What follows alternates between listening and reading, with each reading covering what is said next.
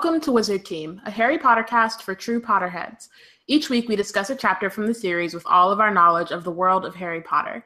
Be warned, this is a spoiler heavy podcast. I'm Bayana. And I'm Robin. We're really excited to go through these chapters and discuss all of our thoughts and feelings about the book. Today we are discussing Chapter 16 of Harry Potter and the Prisoner of Azkaban, Professor Trelawney's Prediction. Um, first, we have some announcements and reminders. Y'all know the drill. We want this podcast to be interactive and want to know your thoughts, also your votes for MVP and bench. So please feel free to tweet along with us. You can use the hashtag Wizard Team on Twitter to follow along. Have you ever wondered what it be what it would be like to be black at Hogwarts? Do you want to write about it? We are working on a project called Hogwarts BSU, a collection of stories, fan art, etc., illustrating what it would be like to be a black Hogwarts student.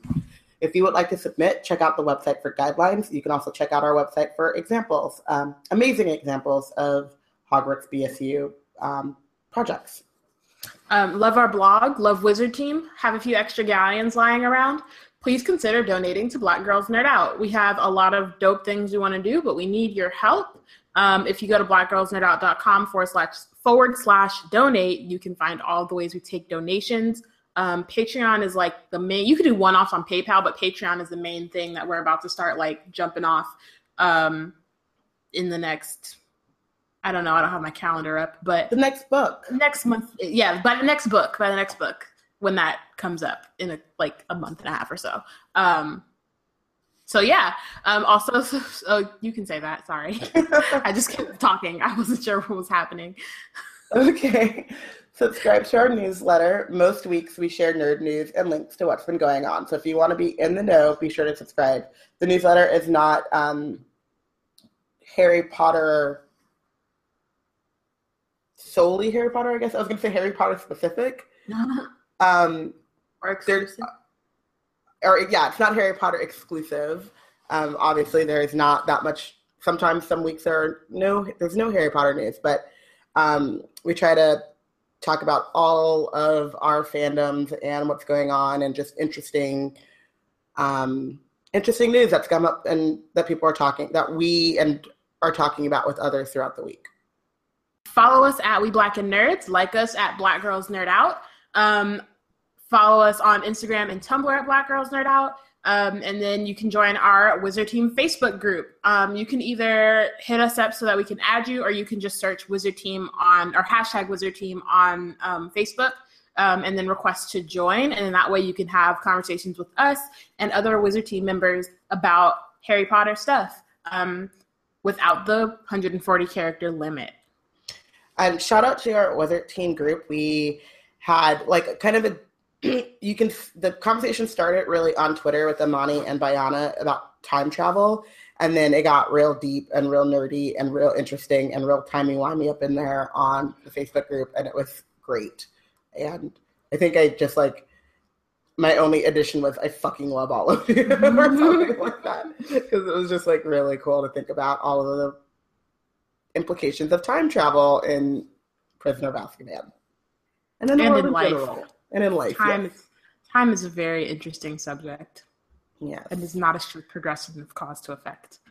Um, let's dive into what's happening in the Potter fandom. Um, we're at one year of Wizard Team. So Amani pointed out last our last episode was 52, so that was like completing the year. Like we've done a year of episodes. Um, and then like I guess this Friday or Saturday, oh, it's a leap year, so you know, sometime this week, um, was the first day that we released our first, or the day we released our first episode of Wizard Team. So that's awesome. Happy birthday to Wizard Team. Wizard Team.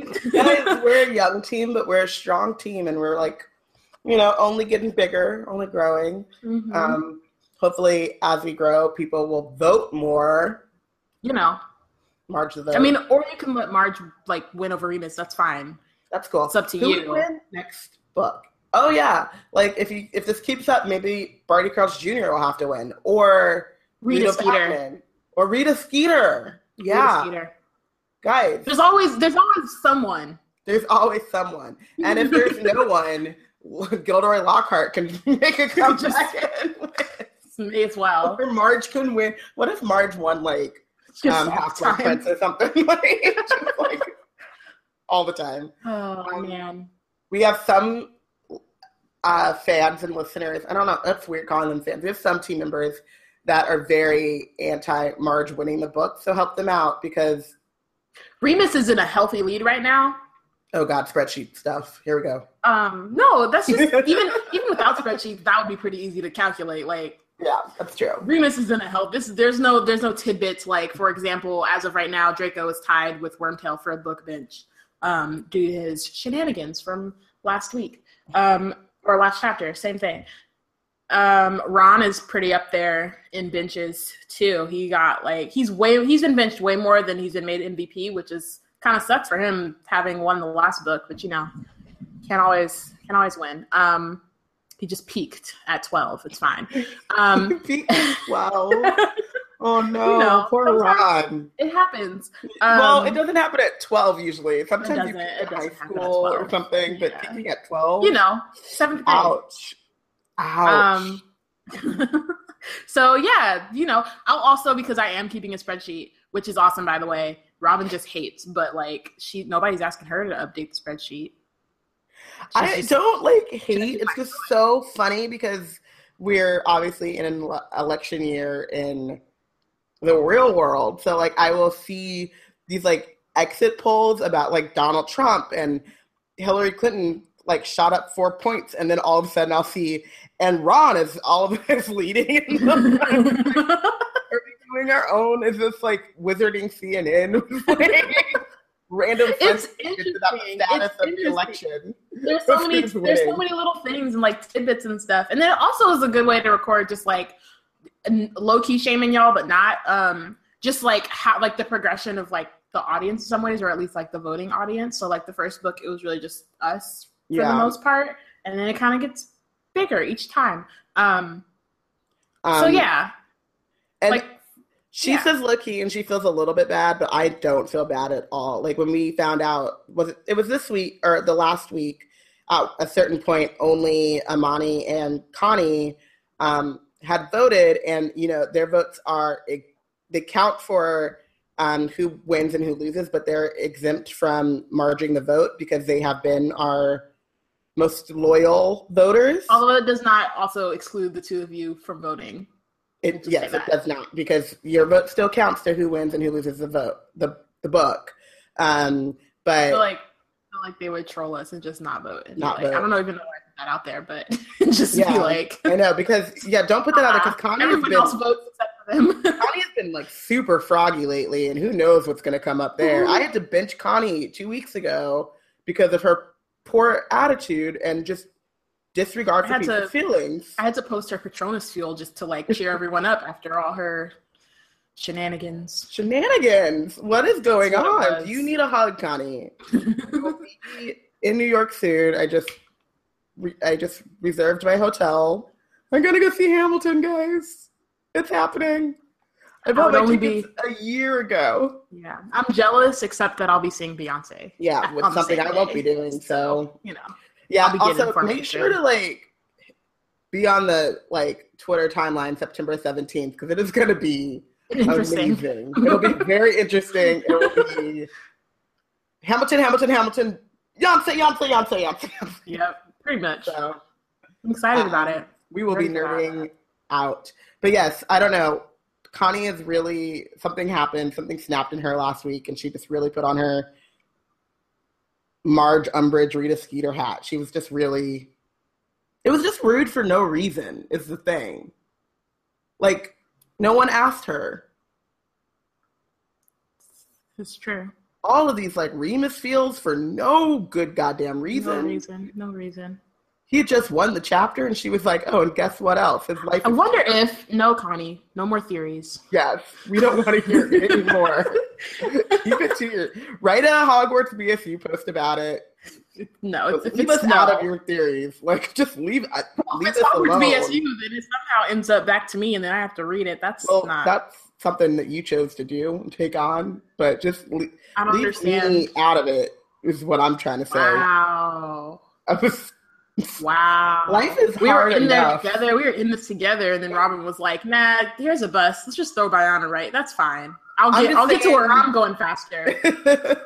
if, I'm saying, Connie, if you must, if you if you like feel just like you have to, if you have to be that froggy, which I don't think you have to. Like literally no one asked for it. No one wanted it, no one appreciated it. But if you if you feel so committed to that level of frogginess, leave me out of it. Please.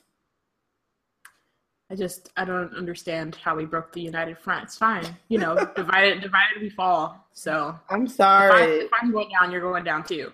Um, tomorrow is the first day of school at Hogwarts, or te- not technically. Technically, tomorrow is the first day that they go to Hogwarts. So the Hogwarts Express is leaving um, at 11, 11 o'clock sharp. Sharp. Don't be late. Don't be late. And For any of y'all fl- on the West Coast, that's 3 a.m. Make sure you operate in time. Don't don't be trying to fly your asses there in a car. We know how that worked out. Not so well. Just get there in time. Don't piss off any house elves. No. Just 11 sharp. Sharp. The barrier looks a little bit different. You might want to get there a little earlier to kind of like scope it out, you know? Make yeah. sure everything's cool make sure to you know you can wave to the muggles as they stand in line in the by the silly wall if you want where you can just like go about your business and get to hogwarts on time i would totally be taking pictures of like the muggle reenactment like i'd be like look at these silly motherfuckers right here like have you ever um like this is something that like happened uh i don't know where i was I was either in San Francisco or in New York because the BART and the subway like is pretty similar in how you put the um how you like you know put your the card ticket in. in. Yeah, thank you. Um and these tourists were just having trouble. And I could have helped them. Instead I just watched. It was, it was like I'm Rude. fine with the Slytherin part of me. I really, if, if if I have to have a secondary house and that it Slytherin is fine, it's that Gryffindor nonsense that y'all just keep on insisting is part of me, which is not there. Mm, um, okay. But yes, uh, have fun. Say hi to Ted. Well, Teddy's graduated now, but say hi to James. Santa James. And probably a couple of them other kids who we don't. Yeah. Scorpius, tell him what up. Nope, he's not there yet. He's oh. only 10. Oh, it's not been 19 years later yet? Nope, it's 18 years later. Wow. So Teddy is still there. So say what up to Teddy. No, he was head away last year. Damn it. Just say hi to James and Just like hi to James. Probably some of the other Weasleys. We don't know. Yeah. Uh, I told Professor year, Longbottom we said, "What up, though?" Yeah, exactly like that. Exactly like that. Yeah, you don't have to give him our love. He knows that to say, "What yeah, up, though?" Yeah, he'll understand. Yeah. Um, okay, so let's actually get into this chapter. Um, because yeah, that's it. We don't have any magical birthdays except my mother was born yesterday, so that's pretty magical. Otherwise, you best. wouldn't have Wizard Team She's without my mother. So that's you best. know important. Um, I am babysitting as you listen. Or I will have just finished babysitting. So pray for Robin too. Ooh, I need it. It's been a rough one. I'm exhausted. I'm pre I'm pre exhausted. Pre exhausted. That's real. It's really funny because every time I hear like all the like everybody's like tired of Ami, I just am like, "Aw, that's so cute." But I know if it were me, I would be pissed. but also, I just miss her, so I'm like, "Oh, I remember when she used to do that," and like she still does it, and it's not funny. Yeah, but oh well. But for you, it's all nostalgic because Exactly, because I'm not there. but it's not like time. right. You're not it's not like um, it's not like um, it's not one of those better you than me. It's more just like, oh, I wish I was as frustrated as you were for about that kid, but I'm not. So yeah, just, I, I, I have that with um your brother Obasi too. I'm always like, oh, I miss him so much. And then like five minutes after I see him, I'm like, all right, you could go. like, oh, I remember all of this. Right. I don't know what I was what I was thinking. Exactly. All right, so we are on chapter 16. 16. Um, Professor Trelawney's prediction. Yeah, we kind of um like we were talking about at the end of the last episode, the last chapter kind of like sewed up a lot of things. Mm-hmm. Um, so I mean, in terms of previous leagues, they won the Quidditch Cup. Um, Gryffindor won. That's pretty much it. Like, everybody's happy. Hermione actually is on edge. That's a lot. That's one thing that's probably still important because. But time. the trio has like made up, so mm-hmm. she's got her friends back, and um, Gryffindor won, so you know she got a little yeah there's some happiness up in there. There's some, there's some silver linings, and everything seems like okay. This is a good way to like go towards the end of the year. They still have exams that they're worried about, Hermione more than others, but um, you know, there's no drama happening right now. or is there? so they think. Bum bum bum. Bum bum bum. And now just looking at the picture for this chapter, we know. We know. Um so Harriet Harry's Harriet, I was really like with the Harriet words together. You know, what happened I was to the dragon? I was Harriet's chilling. Um, I was stringing the words together because that's how my brain. I don't even know. Harry's euphoria at finally winning the Quidditch Cup lasted at least a week. I wonder how long would lasted. It was probably still happening. Yeah, it's still going on through the end of the year. God, at poor. least. Also, can we just least. like pour one out for the Gryffindor seventh years?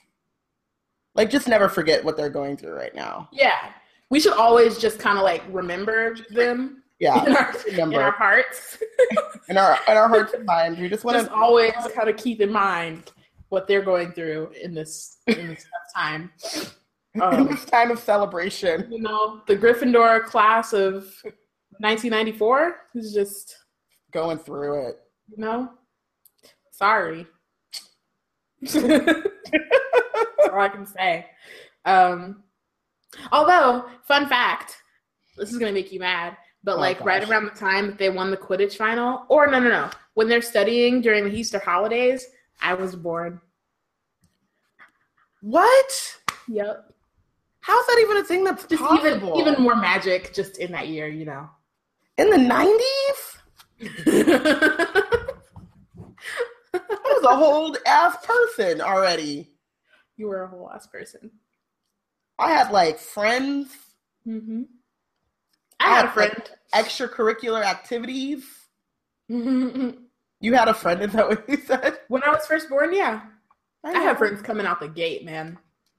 Which is great because I'm an introvert, so I wouldn't have friends. so shout out to my parents for having friends Wait, who had kids around that? the same time that I was born. how about that? Like, how about the rudeness of that? Because I was an introvert who did not. I was, I was hella lucky, man. Chilling by myself. my friends. That's the thing. That's like how I found like, oh, we're friends. Oh, are you sure you want to do this? Because it's a lifelong commitment. I ain't trying to like make new friends ever. Mm-mm. So we're in this forever. yeah, where I had like three built in off top. That was awesome. Especially because I was the youngest. So then like I came in and there was already a group and I was like, great. You're like, hi. How's Welcome. it going? I'm here now. And then I got siblings. Ugh. Um, and then, and Drake says, nothing was the same. No, no, it was not. Okay, okay, back to Harry Potter. So his euphoria lasted at least a week. Um, even the weather seemed to be celebrating. So like the, you know, the weather's getting better because it's getting closer to the summertime. Um, uh, sorry, I just got something in my eye. But um, so while everything is like all nice and it's like, you know, it's the end of the year, so it it's always that thing that sucks where it's like the weather and everything outside is like, come hither, it's so great out here. But then your teachers are like, nah, fuck that. It's time for your testing. um, so instead of lazing around, you said what? Why do they do that to us? Because they're rude. rude. It's just disrespectful, to be honest. Um, Instead of lazing around outside, the students were forced to remain inside the castle, trying to bully their brains into concentrating while enticing wafts of summer air drifted in through the windows. in through the window. Sorry. Um, even Fred and George Weasley had been spotted working. They were about to take their OWLs.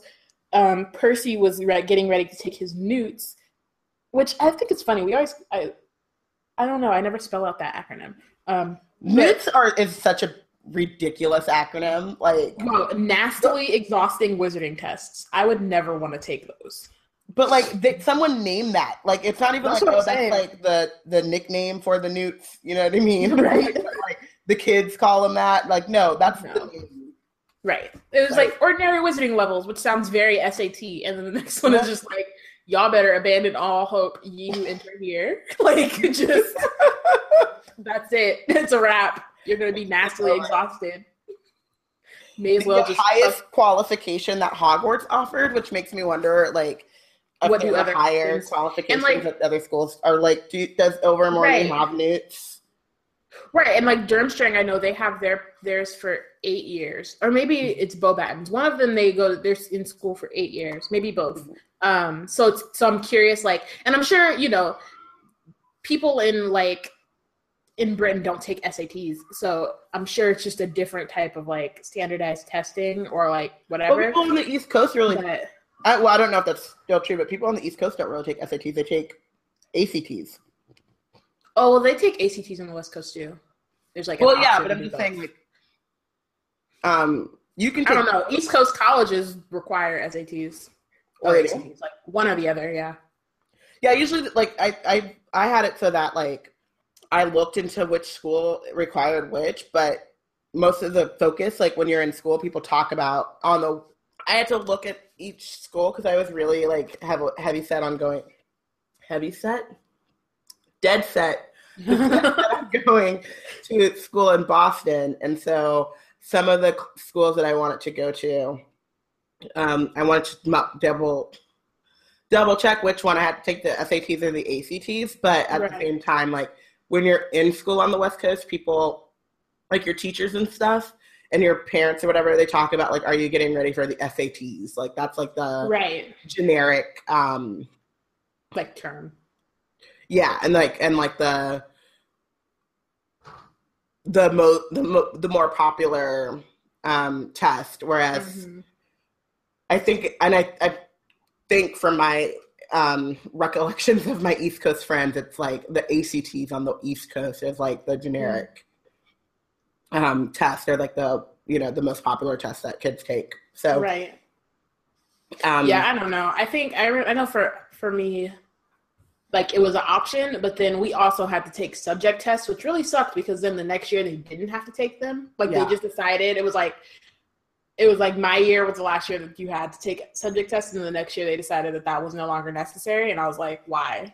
Oh well, you're lucky though because when you they changed the SATs um, after I took them, and they like did a more, um, they did a bigger focus on like essays and stuff. Yeah, so it wasn't so just I multiple had, choice.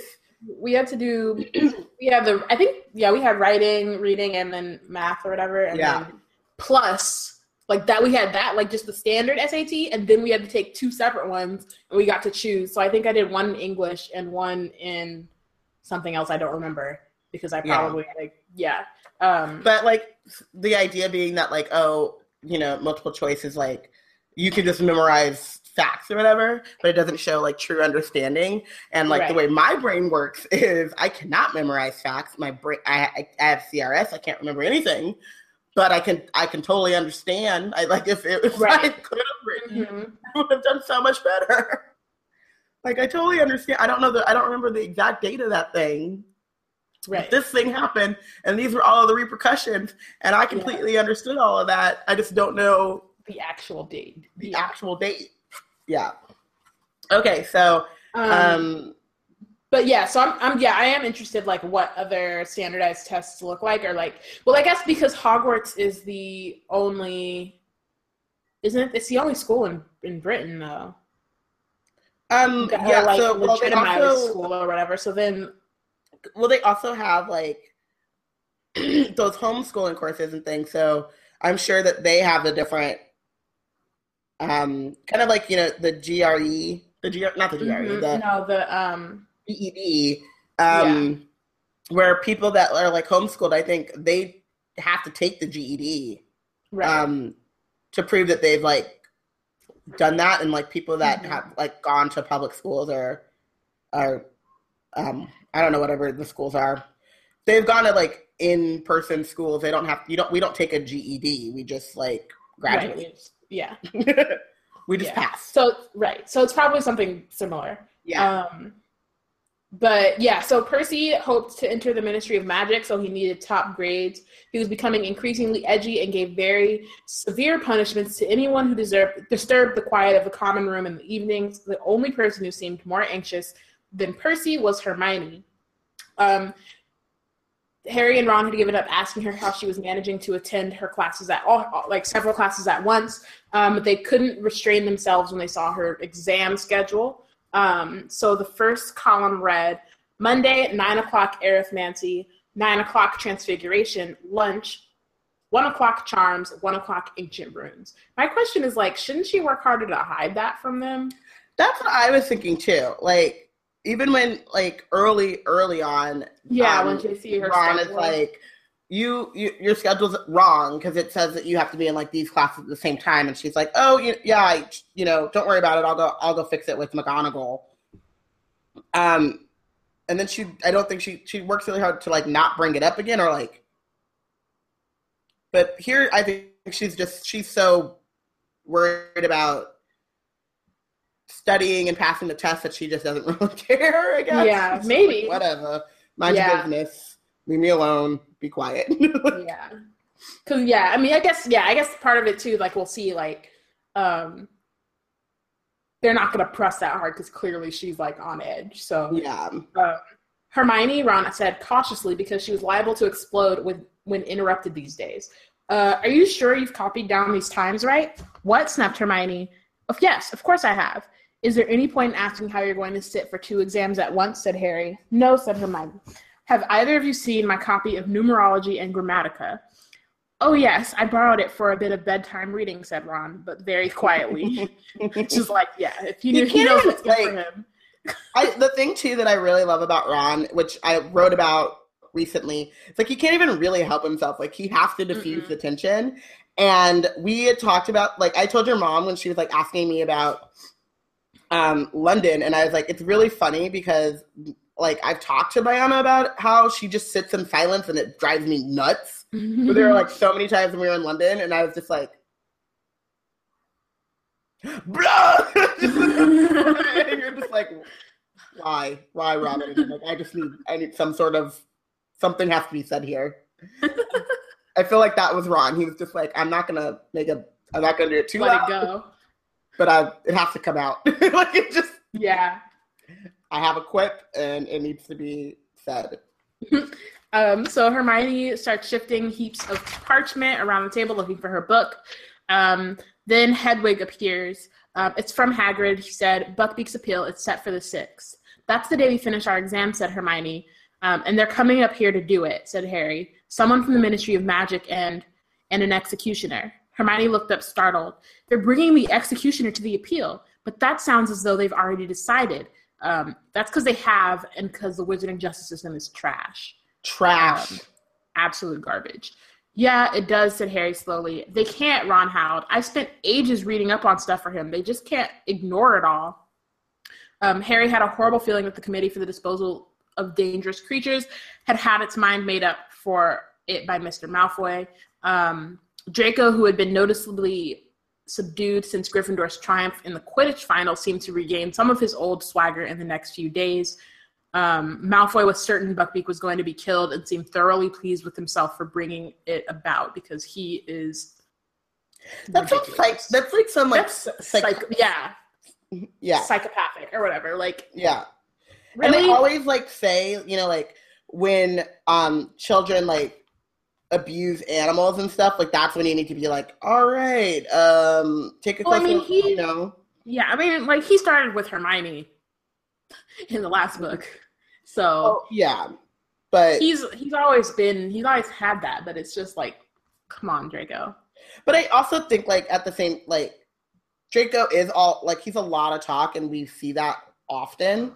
Mhm. Um, and I and I think that while like he was like talking a lot about Hermione, like um and like the well and the people that were being petrified, like no one had died yet, mm-hmm. and so yeah, and also he wasn't actually gonna do anything, but like no one had actually died, and like in this instance, like for sure, an executioner is coming, and it's not some like oh heir of Slytherin, who is that, or Phantom of, you know what I mean? It's like there's a dude coming to kill right. and I don't know. It just seems much more concrete. Um, and then so bragging about it seems a little bit even worse to me. Mm-hmm. Yeah, he's a problem. Draco, um, Draco. The worst thing of all was that they had no time or opportunity to go see Hagrid because the strict new security measures had not been lifted, had not been lifted, and Harry didn't dare retrieve his invisible his, his invisibility cloak from below the one-eyed witch. Um, so they're kind of stuck. Um, exam weeks began, um, and an unnatural hush fell over the castle. The third years emerged from transfiguration at lunchtime on Monday, limp and ashen, ashen faced comparing results and bemoaning the difficulty of the tasks that had been set, which had included turning a teapot into a tortoise. Hermione, irritated by the rest, irritated the rest by fussing about her how her tortoise looked more like a turtle, which was the least of everyone's worries. So I have a thing though. Mm-hmm. Like, why? Who needs why, that? Why? Turning a teapot into a tur- tortoise. I'm sure it's the spell versus the actual. But um, why? Because it's magic and you can. And you can. That's it. It's cool. It just seems like they're like turn a teapot. But you know, it's like those moments where like it's like that moment where I think it's like probably a particular spell, so it's like you have to get these like uh, I understand because, like that part, but like I think it's like a specific thing, so it's just for practice. So like for example, in the Triwizard tournament, um, which only like you know I only remember this because of a certain play, um, mm-hmm. but which is annoying. Um, but Cedric turns a rock into a dog to distract the dragon. Um, so it's like that. It's that spell, but they're just doing it on something that should be that you know that's easier. Yeah. Um, I just think I I feel like it, it would make more sense to me to be like, okay, turn this teapot into I don't know something that is useful and not a tortoise. A cat. What's wrong with the tortoise? I I really like turtles. Turtles are one of my favorite animals. They are not good in a crisis. They're not going to distract anything. like I just don't understand that. I wonder what they do with the I think because of, I mean I know what it is is because she is the queen of alliteration. That too. Um, yeah. But why? and this is why I would have failed that too because I would have been like, but I'm never going to need a tortoise. So I turned my teapot into a cell phone or into into a map. You would have you you would have gotten it. You would have you would have failed. But um, I would have had an argument to why what I did was better. This is why I would have never been head girl either. Because I no, always that's fine. You still would have failed. No, um, I wouldn't have. I would have argued my point. McGonagall's not about that life. Um, mine still had a spout for a tail. What a nightmare where the tortoise is supposed to breathe steam is still it still had a willow pattern shell. Do you think that'll count against me? Um, so after a hasty lunch, they went to their charms exam. Hermione had been right. They had um, they were tested on cheering charms. Harry slightly overdid his out of nerves, and Ron, who was partnering with him, ended up in fits of hysterical laughter and had to be led away to a quiet room for an hour before he was ready to perform the charm himself. Um, and then after dinner, they hurried back to the common room to study for care of magical creatures, potions, and astronomy. Um, Hagrid presided over care of magical creatures. Um, his heart didn't seem to be in it at all. He had provided a large tub of fresh flobberworms for the class and told them to pass the test. Um, that to pass the test, the flobberworm had to still be alive at the end of an hour. Um, the flobberworms flourish best if left to their own devices, so it was the easiest exam they had ever taken, which I would be kind of mad if I had had to study hella much and then that was the only thing I had to do. Just for like sleeping purposes. If I was Hermione, I'd be pissed. Yeah. Though Hermione is probably like a little bit grateful too, because then you can like use that time to be thinking about your next exam. That and also so. then it's like the one time they can speak to Hagrid. Yeah. So like if it was anyone but Hagrid in this particular situation, I feel like she would go like have a Trelawney moment or like mm. a moment like she did with Trelawney.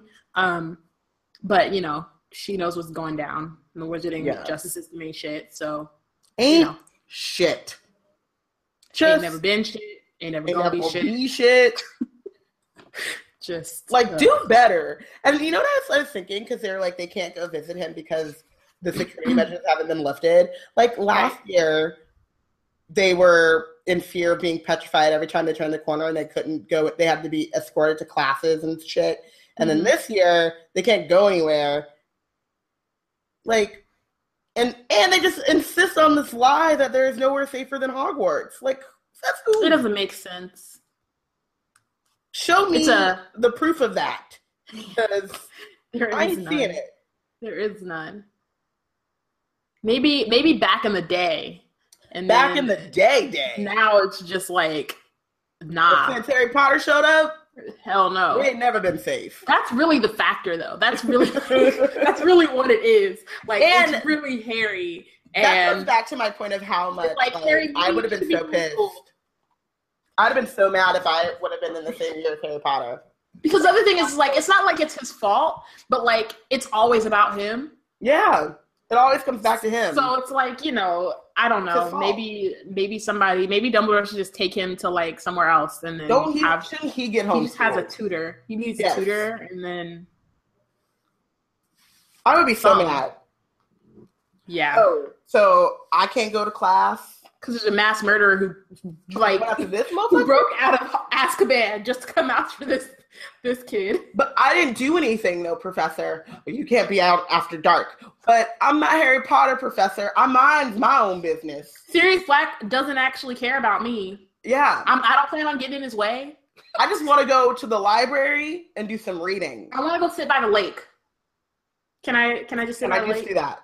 Can I go to Quidditch practice? Well, I guess at this point Quidditch is over, but like, can I just chill? No, it's all nice and wanna... bright outside.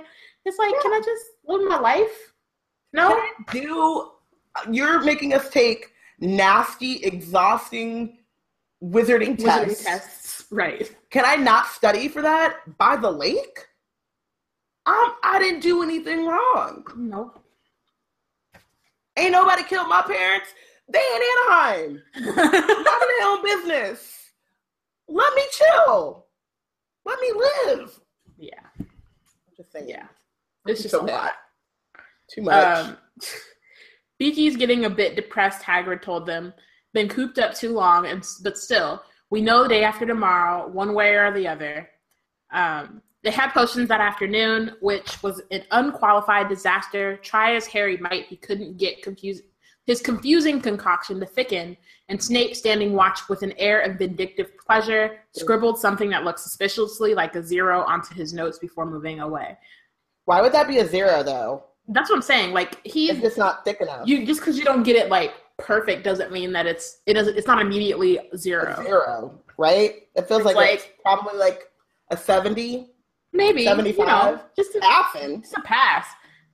How does it's he get like to? A, how does he get to his fourth year? How does he not do remedial potions if he's not like? Because whatever.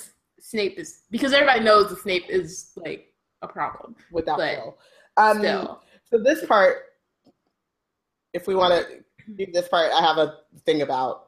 Go ahead. So, then came astronomy at midnight, up on the tallest tower. History of magic on Wednesday morning, in which Harry scribbled everything Florian Fortescue had ever told him about medieval witch hunts. Sorry, so you gonna make me take a test that starts at midnight, right? And then take a test in the morning that also did they not learn anything else in uh history of magic this right, year? that was at the beginning of the year this was in august or september that he was right he was writing about a paper on that in the summertime and now he has to write Binns okay now he now he's doing his test in june next summer. Binns. that's all y'all talked about Binns really? I thought you were like I thought you were all about history and like that's it? And you know what else though and this is not Harry's fault at all, but I feel like after Dumbledore left, McGonagall got some like decent teachers up in there and was like, "Look, Ben, Probably. you a ghost, but you got fired, bro. You got you could stay here. You can stay here. You could be a TA or something. You can even haunt this classroom if that's what you choose to do. We'll just move it to a different classroom. You could do a guest lecture. You can do every, all these like, things once a year, but you can't. You can teach. start like um, ex- what are they called? Extended classes for ghosts that want to continue their learning. You know, but, but just not teaching children. You know, not at all. Not a damn thing. So Trelawney would be gone, but divination would be totally gone by the time yeah. McGonagall guys be like, mm, no, mm-hmm. you can stay here too, Trelawney. You can stay, here, Sybil. You know, go there with your clairvoyant vibrations. Do you? You could run the kitchens. You could set the menus, tell the house elves what to do. Tell be head tell the house of elves, magical. Tell the house elves, hey, I have tea that we're gonna have those or fish and chips or something. I, ha- I saw it in my dreams, and so I was surprised that it wasn't on. But that's more. But that seems like we shouldn't tempt the fates. We should just, you know, roll with mm-hmm. it. Something. You can do just all that, but what you can't do is continue to teach this class. Yeah, Hagrid, we love you. You're gonna keep your keep your job as gameskeeper. Do that. We gotta find. We gotta bring Grubbly Plank, Plank in to teach yeah. care of magical creatures. I'm gonna need you to attend. You're not fired. You just can't. education classes, take some tests, and then maybe you can work your way up to teaching um, care of magical creatures. You can start with like first years, teach them all about flobberworms and whatnot. But I'm gonna need you to do some like qualification tests. Mm-hmm. You're not fired.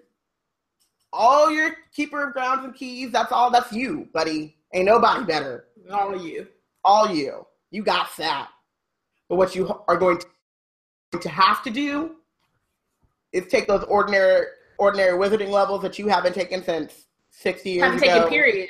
He didn't even make it to fifth year. He didn't even make it to fifth year. That's make right. it to the OWLs. He didn't make it to his owls. You gotta make. So, you gotta at least. You gotta at least step. pass your owls before I let you teach children. So, yeah, just.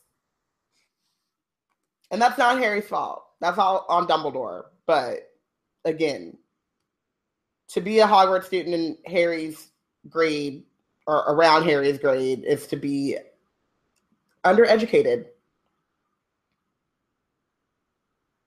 It's not right. It's not right. Wednesday afternoon met herbology in the greenhouses under a baking hot sun, then back to the common room once more with sunburnt necks, thinking longingly of the t- this time next day when it would all be over. Um, their second to last exam on Thursday morning was Defense Against the Dark Arts um, Professor Lupin created an obstacle course outside where they had to wade across a deep paddling pool containing a Grindylow, cross a series of potholes full of red caps, squish their way across a patch of marsh while ignoring misleading directions from a hinky punk, then climb into an old tree, an old trunk, and battle with a new boggart. Um, so Harry gets full marks um, because that's like the one class he excels mm-hmm. in. It's um, weird that they tell them like right away, like right then. Excellent job, full marks. like, yeah. it's kind of nice though to, that you don't have probably, to like then worry about it for the rest of the summer whether or not you passed all of your classes. That's true. And I also think that like it's probably easier to tell someone whether they like if they got yeah. full marks, it's probably easier to just be like, "Hey, good job." You know what I mean? Just kind of like assure yeah. them that they got that, but it is also weird that it's like right. I think, after. and I don't know because sometimes they make it seem like so there's a practical exam and then there's like a written exam, and some of the. I know that's how it is for the OWLs. I don't know that if whether I think they might have more freedom, like the teachers actually mm-hmm. get to mm-hmm. choose for these versus like the the owls and the newts. It's like an outside organization, so they it's like art. It's like yeah. a standardized thing. I don't think it's like that for just their regular yeah. tests. I think they just get to it's like whatever. Okay. Ron did very well until he reached the Hinky Punk, which um, is a Pokemon, um, and success, mm-hmm. which successfully confused him into sinking waist high into the quagmire. Sounds like a um, Ham- Hamilton. How did we emerge victorious from the quagmire? It is. Um, Hermione did everything perfectly until she reached the trunk with a boggart in it. After about a minute inside it, she burst out again, screaming. Hermione, said Lupin, startled. What's the matter? Professor McGonagall, she, she said I'd failed everything. Um, and this reminds me of a conversation that you had on the Twitter. Yeah, okay. I was gonna bring it up, but first let me okay. let's read this last paragraph real quick because um, it took a little while to calm Hermione down. When at last she had regained a, regained a grip on herself, she, Harry, and Ron went back to the castle. Ron was still slightly inclined to laugh at Hermione's boggart, but the argument was averted by the sight that they messed on the steps. Okay, that part wasn't necessary. But um, yeah, so it was like a conversation I was having with um, at Tanya with the pin um, on Twitter. Like, I guess now it's been a couple mm-hmm. weeks. Sorry, time is yeah, whatever. Um, so we were talking about. She was talking about how like Hermione do, like her fears don't get taken as seriously um, and in that way it kind of like doesn't like her character because of that her character doesn't get like um, developed as far as like maybe ron does in the books mm-hmm. um, strictly books now i mean i there's a argument to have about hermione movie and like that kind of stuff but we can do that at a later date yeah. um, but yeah so then like once it was pointed out i was like oh yeah that's hella true and so like this is kind of like a thing that happens and it's seen like ron is like about to laugh and it's like not even being taken serious it doesn't feel like it's being taken seriously by the text and it never like comes up again um as like a real like thing that she has to deal with it was kind of it's kind of just there mm-hmm. versus like ron's insecurities and his fears come up like all the time and they're taken seriously um, and they're given exactly um, and real weight yes. and they like keep and they like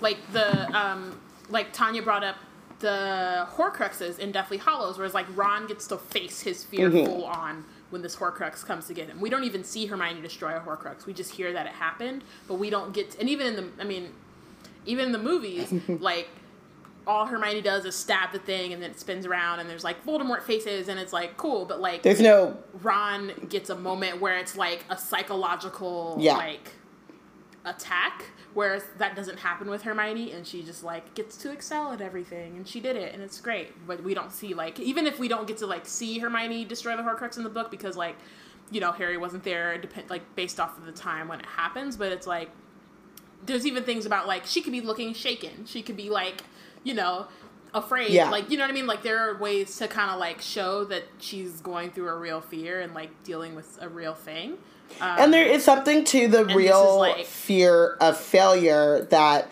um, can be belittled. Uh,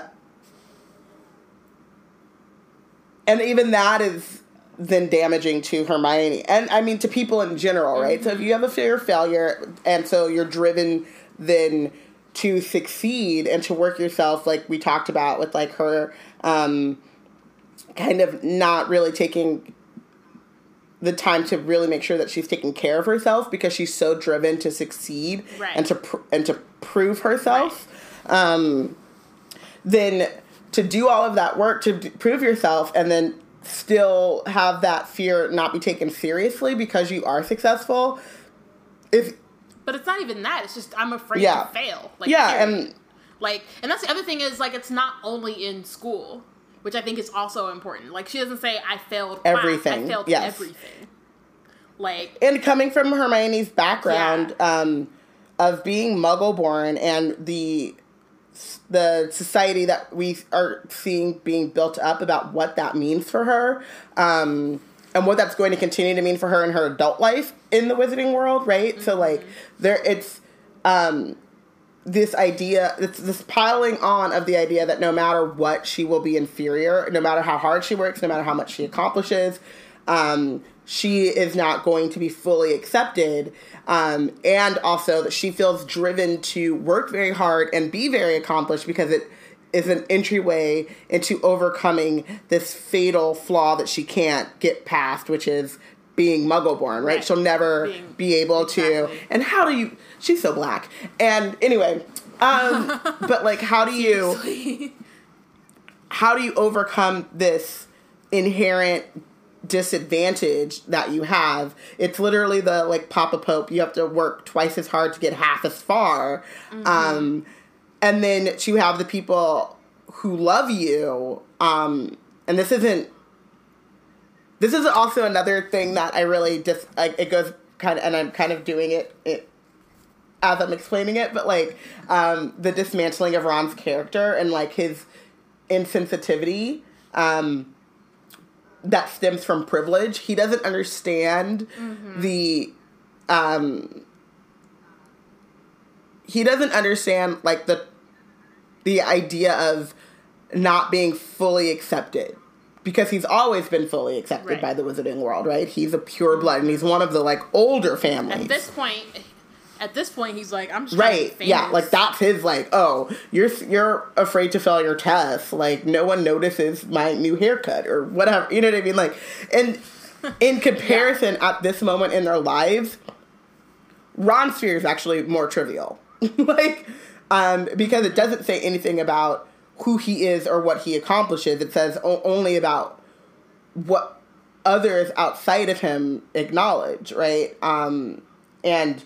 How he gets worse from that outside acknowledgement, whereas Hermione's fear is also an outside acknowledgement thing. Um, but she's not looking for fame, she's looking for acceptance, right? Which is like Exactly. Much more meaningful when you're, you know, we're a we're a social species and you need people and you need acceptance to like thrive. you really you do. Like no matter how um insular you are, like you you people need people. There's a whole song about it that Barbra Streisand sings so perfectly in Funny Girl. Check it out. People who need people are are people who have people are the luckiest people in the world. Anyway, um, I think it's very interesting um, in that this one this isn't really shown in the movies, or is it shown? No, we yeah. never see Hermione's. Body. So this isn't even like taken seriously enough to be like translated into the movies, um, and we we don't see also that um in Ron's kind of laughing at her and and and taking are treating her biggest fear very trivially and like kind of doing a comparison of like oh you know harry's scared of a dementor i'm scared of like spiders which granted i saw aragog at the studio tour like right. Fear acknowledge. like it's a worthwhile fear. But um and you're worried about not passing classes that you're obviously going to pass.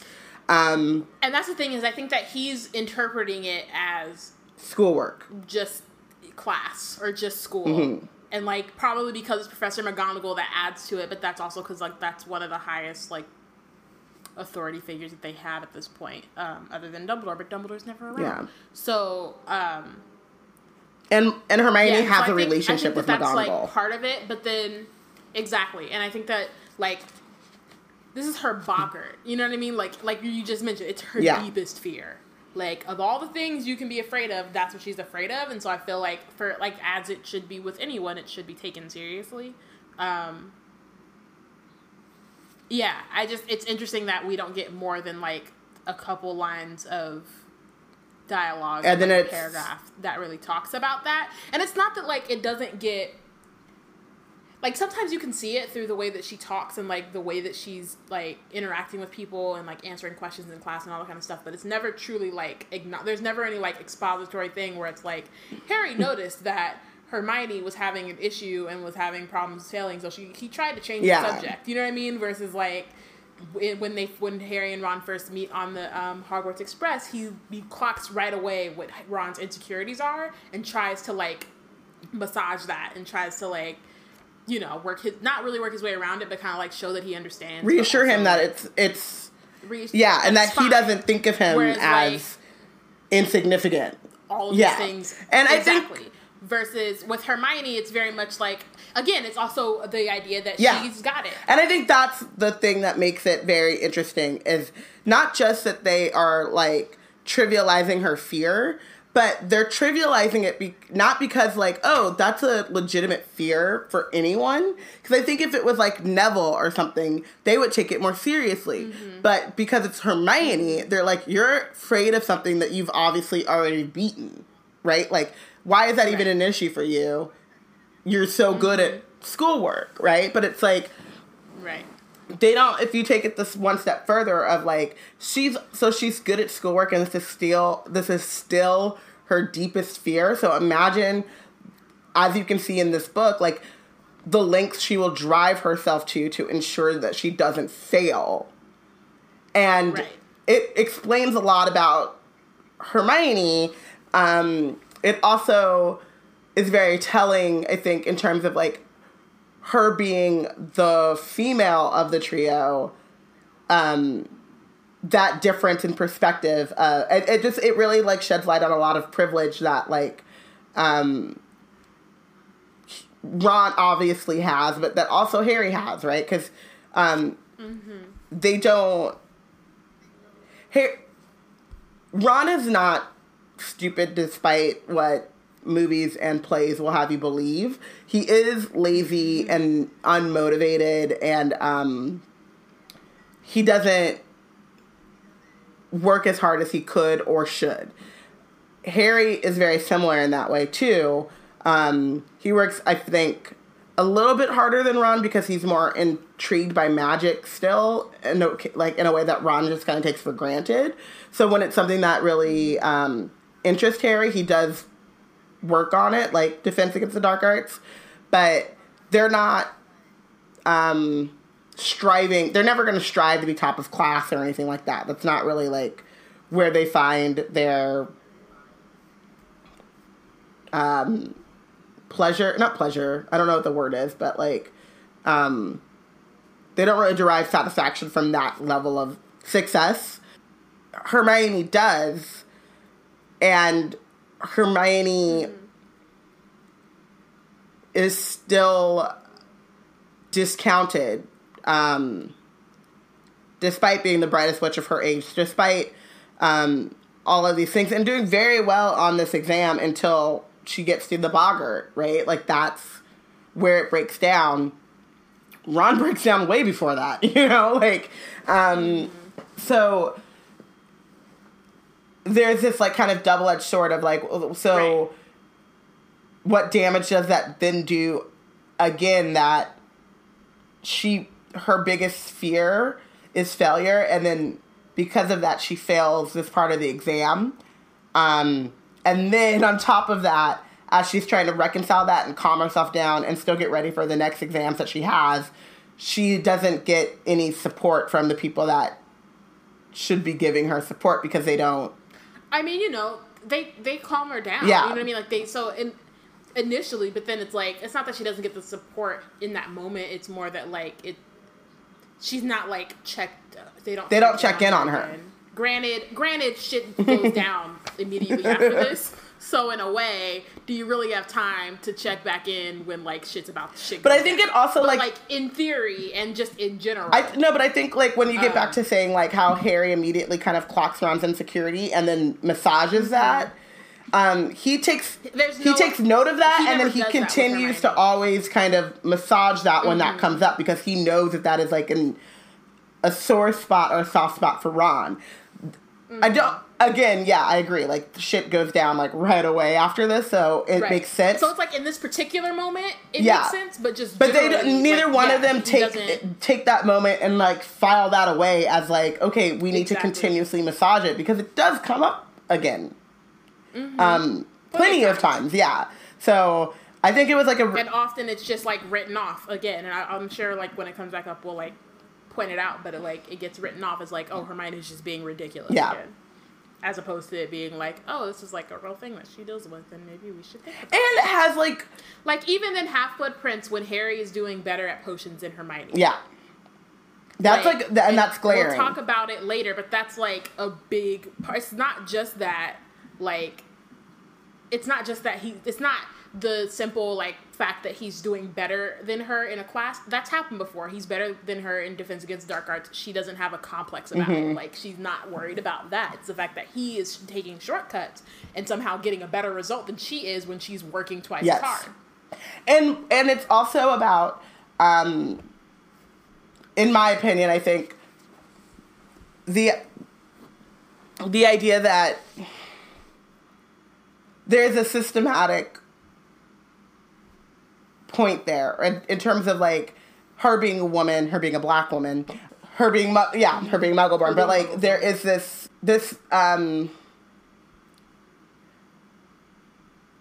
there is a way in which I mean like it's kind of I, I, I think of like people that gaslight you about like race or whatever and like people who are oppressed or who deal with um prejudice in a certain way are always trying to like double like are always ch- like checking themselves like is this real? Is this not real? Am i being too sensitive? Blah blah blah blah blah. And it would be great if the people um, who mm-hmm. have privilege but also are like you know like allies would say no there's a basis for this and and then go about reassuring you or helping you deal with those things from the from the standpoint but like starting at that standpoint of like this is a real thing or you know what i mean like there is there is validity in this fear um and harry does that with ron all the time there's validity to mm-hmm. your fear of being overlooked. You do have all these brothers. You do have all this. I am your best friend and the chosen one. You know what I mean? Like,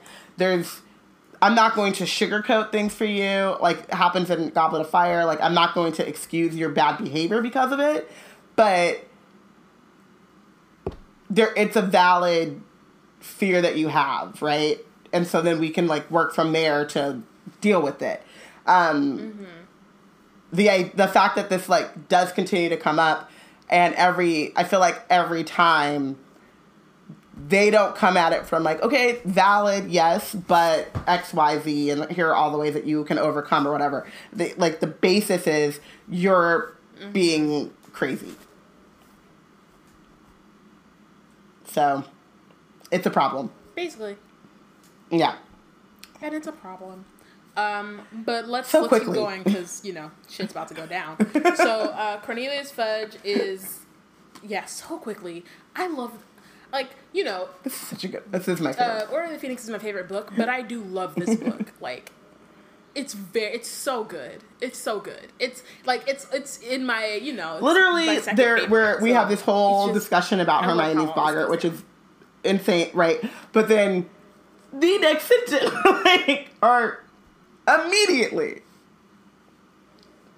Like then immediately, but then argue right. An argument was averted by the sight that met them at the top of the steps. Cornelius Fudge was sweating slightly in his pinstriped cloak, um, staring at the ground. He started at the sight of Harry. "Hello there, Harry. Just had an exam, I expect. Nearly finished."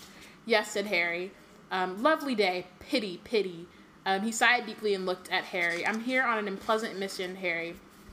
The Committee for the Disposal of dangerous creatures required a witness to the ex- execution of a mad hippogriff. As I need to visit, as I needed to visit Hogwarts to check on the black situation, I was asked to step in. Um, does this mean the appeals already happened? Ron interrupted. No, no, it's scheduled for this afternoon. Then you might not have to witness an execution at all, said Ron stoutly. The hippogriff might get off. Um, before Fudge could answer, two wizards came um, through the castle doors behind him. One was so ancient he appeared to be withering before their very eyes. The other was a, was tall and strapping, with a thin black mustache.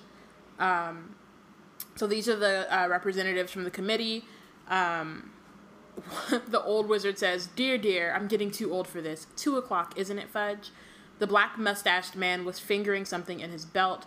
Um, it was run. He was running a thumb along the blade of a shining axe. Um, so he's ready to like, go. Obviously, uh, a little sadistic. We find out later that he's a he's yeah. ready to. He's is like, this, I get to kill something. Awesome. Is yeah. You know, he used to be yeah. a Death Eater, so gonna, that's like slash um, is one. It's Macnair. He's yeah yeah. So that's just you know just you know good good introduction to someone who comes back up. It's awesome. Um, so Ron opened his mouth to say something, but Hermione nudged him hard in the ribs and jerked her head toward the entrance hall. Why'd you stop me? said Ron. Did you see them? They've even got the axe ready. This isn't justice. No. No, it's, it's not. not. Um, Ron, your dad works for the ministry. You can't go saying things like that to his boss, said Hermione. Um, even though she too looked upset. As long as Hagrid keeps his head this time and argues his case properly, they can't possibly execute Buckbeak. So I think this is really interesting because at, at, in this one sentence, Hermione shows how practical she is, but also how naive she is. like well, no, no. In the next sentence, but Harry could tell Hermione didn't really yeah. believe what she was saying. So she, so I think that they kind of are trying to tell themselves that because like, it's very hard to be like the worry, justice system is so obviously screwed up. especially yeah. at 13 and this is only your third like not ron but this is only their third Yeah. year in this world and then to see that and be like But also for Ron, because Ron's yeah, like, dad does work for the ministry, is- and so he has like he holds them in a higher Right. regard, and he probably hasn't really seen too Mm-hmm. much of the justice uh, system at play because his dad works for you know misuse Right. of Muggle artifacts, um, and hopefully they don't have that much encounter like they don't encounter too much. Um, i mean they probably do but Yeah. nobody takes it seriously Another thing. which i think is a Um, you know a cue a, a clue sorry Yeah, but I think um, two. It's very in- it's very interesting that Ron doesn't. I mean, and not interesting, right? Because he is thirteen, um, but he doesn't even think about his father in that moment. Like he's just ready to stand up for like what is right and what isn't right, and doesn't think Right. about like the politics at play there or um, which is like No. he shouldn't be expected to but also like i'm glad hermione was like hold up don't get your dad uh, right. and that's something that like so we are um at my in my day job we're getting ready to start these like affinity groups and stuff. And so we were having um some planning meetings for like the co- the people of color group and the women's group and um you know what like it will look like and stuff. And one of the things in the people of colors group we ha- had to deal with which I am very interested interested to see if it comes up in the women's group that we're starting which is perception um which is like under which to me is or to what we were talking about in terms of perception is um what it looks like to be taking an interest in um working for the inclusion of people of color at the at our company which is a corporate company and um how people will perceive the work that we're doing and how that will then Right. reflect on our day jobs because we still have like one of the things that we were talking about too is like how do we plan to get the things done to accomplish the goals that we want to accomplish um, while still being effective and doing the job that we were hired to do which is not this right, Right. Um, and then in turn and then that conversation started talking about the perception of you know what we say how we say it and if there will be any pushback or any repercussions to our day jobs. Um, and it's understandable now that as like a working person in my 30s that that is something that like i can think about and know is um, i've had experiences where i was a bit more on the wrong end of the spectrum of like well this is right and this is wrong so i'm going to just say it right? And then getting and seeing the reactions and that pushback and then having now to come come at it with like okay so how do we say it? What do we do you know what i mean? Like when does like right exactly. the work that you do and the, like how when does the perception um, start to really affect the work that you do um, and affect your future? Um, yeah. and again i think it goes it's it's interesting that the person who is has lived in the wizarding world whose parent works at the ministry is being taught this by someone who's only been in the wizarding world for three years. Like but is a muggle born so has already kind of seen that perception matters. Um and already seen like the ways Right. in which uh, was she was petrified a couple months ago. Mm, well no it's all, it's been like a year now or a little bit it's been about yeah at this point So- yes Yeah, but you know what I mean. Like, she, like she has that understanding of, yo, Yeah. like, you can't just go around like saying anything, and you know you got to figure out. You got to work within the system where you can, and you know, yeah also very, very sad that thirteen year olds are having this conversation. right i mean you know hagrid went ahead and hired three attorneys not even paying them but you know just decided that that's who he was going to bring in on this situation so you know that's why they have to think about it um, so harry and ron's last exam was divination hermione's was muggle studies um, Trelawney is seeing them all separately. Um, says Neville. He had a copy of Unfogging the Future open on his lap at pages devoted to crystal gazing. Have either of you been able, ever seen anything in a crystal ball? He said. He asked them. Nope, said Ron in an offhand voice. He kept checking his watch. Harry knew he was counting down to the time until Buckbeak's appeal started. Um, the line of people outside shortened very slowly. As each person climbed back down, people would ask, What did she ask? Was it okay? They refused to say. She says the crystal ball told her that if I tell you, I'll have a horrible accident, squeaked Neville. She's just like, girl. Hey, man. Like, you could easily. Sometimes you gotta do like, what you gotta do. You easily just be like, I'll, I'll fail you if you tell. Like, you ain't gotta be onto them. The crystal ball. I got mystic vibrations that something bad will happen to you. Like, no. I, I, I'm so shocked that you are um, saying that Trelawney was doing the most. I can't fathom it. She's never been one to over exaggerate. Well, or... see, what had happened was that I saw myself complaining about Trelawney, and so then I felt like, what? Why? You know. The, it's you know I, must, I, I, understand must, I must because follow what the fates tell me to do because it's the and it is so and I applaud and you because it is so difficult the the weight of having that inner eye right. is so it's, it's, it's so like, rough it's, it's rough and like people don't you know they don't understand yeah you don't you didn't ask for this didn't. you didn't ask to have that knowledge no. and that foresight thrust upon you it's just something I have to live with I um, I applaud you. Um, you. Thanks. uh, that's convenient, snorted Ron. You know, I'm starting to think Hermione was right about her. She's a right old fraud. Yeah, said Harry, looking at his own watch. It was now two o'clock. Wish she'd hurry up. Um, Parvati come back, came back down the ladder, glowing with pride. She says I've got all the makings of a true seer. I saw loads of stuff. Well, good luck. Um, then Ron gets called and he goes up. After 20 minutes, Ron's large feet reappeared in the ladder. How'd it go? Rubbish, said Ron. Couldn't see a thing, so I made some stuff up. Don't think she was convinced, though. Um, then Trelawney calls Harry. So Harry goes up. The tower room was hotter than ever. The curtains were closed, the fire alight, and the usual sickly scent made Harry cough as he stumbled through the clutter of chairs and tables to where Professor Trelawney was waiting for him. Um, good day, my dear. If you would kindly gaze into the orb, take your time now, then tell me what you see within it. So Harry stared as hard as he could, willing it to show him something other than the swirling white fog, but nothing happened. Well, what do you see? Um, uh, Harry thought about what Ron said and decided to pretend. Uh, a dark shape. What does it resemble? Think now. Um, Harry cast his mind around and it landed on Buckbeak. A hippogriff. Indeed, whispered Professor Trelawney. My boy, you may be well seeing the outcome of poor Hagrid's trouble with the Ministry of Magic. Look close. Look closer. Does the hippogriff appear to have its head?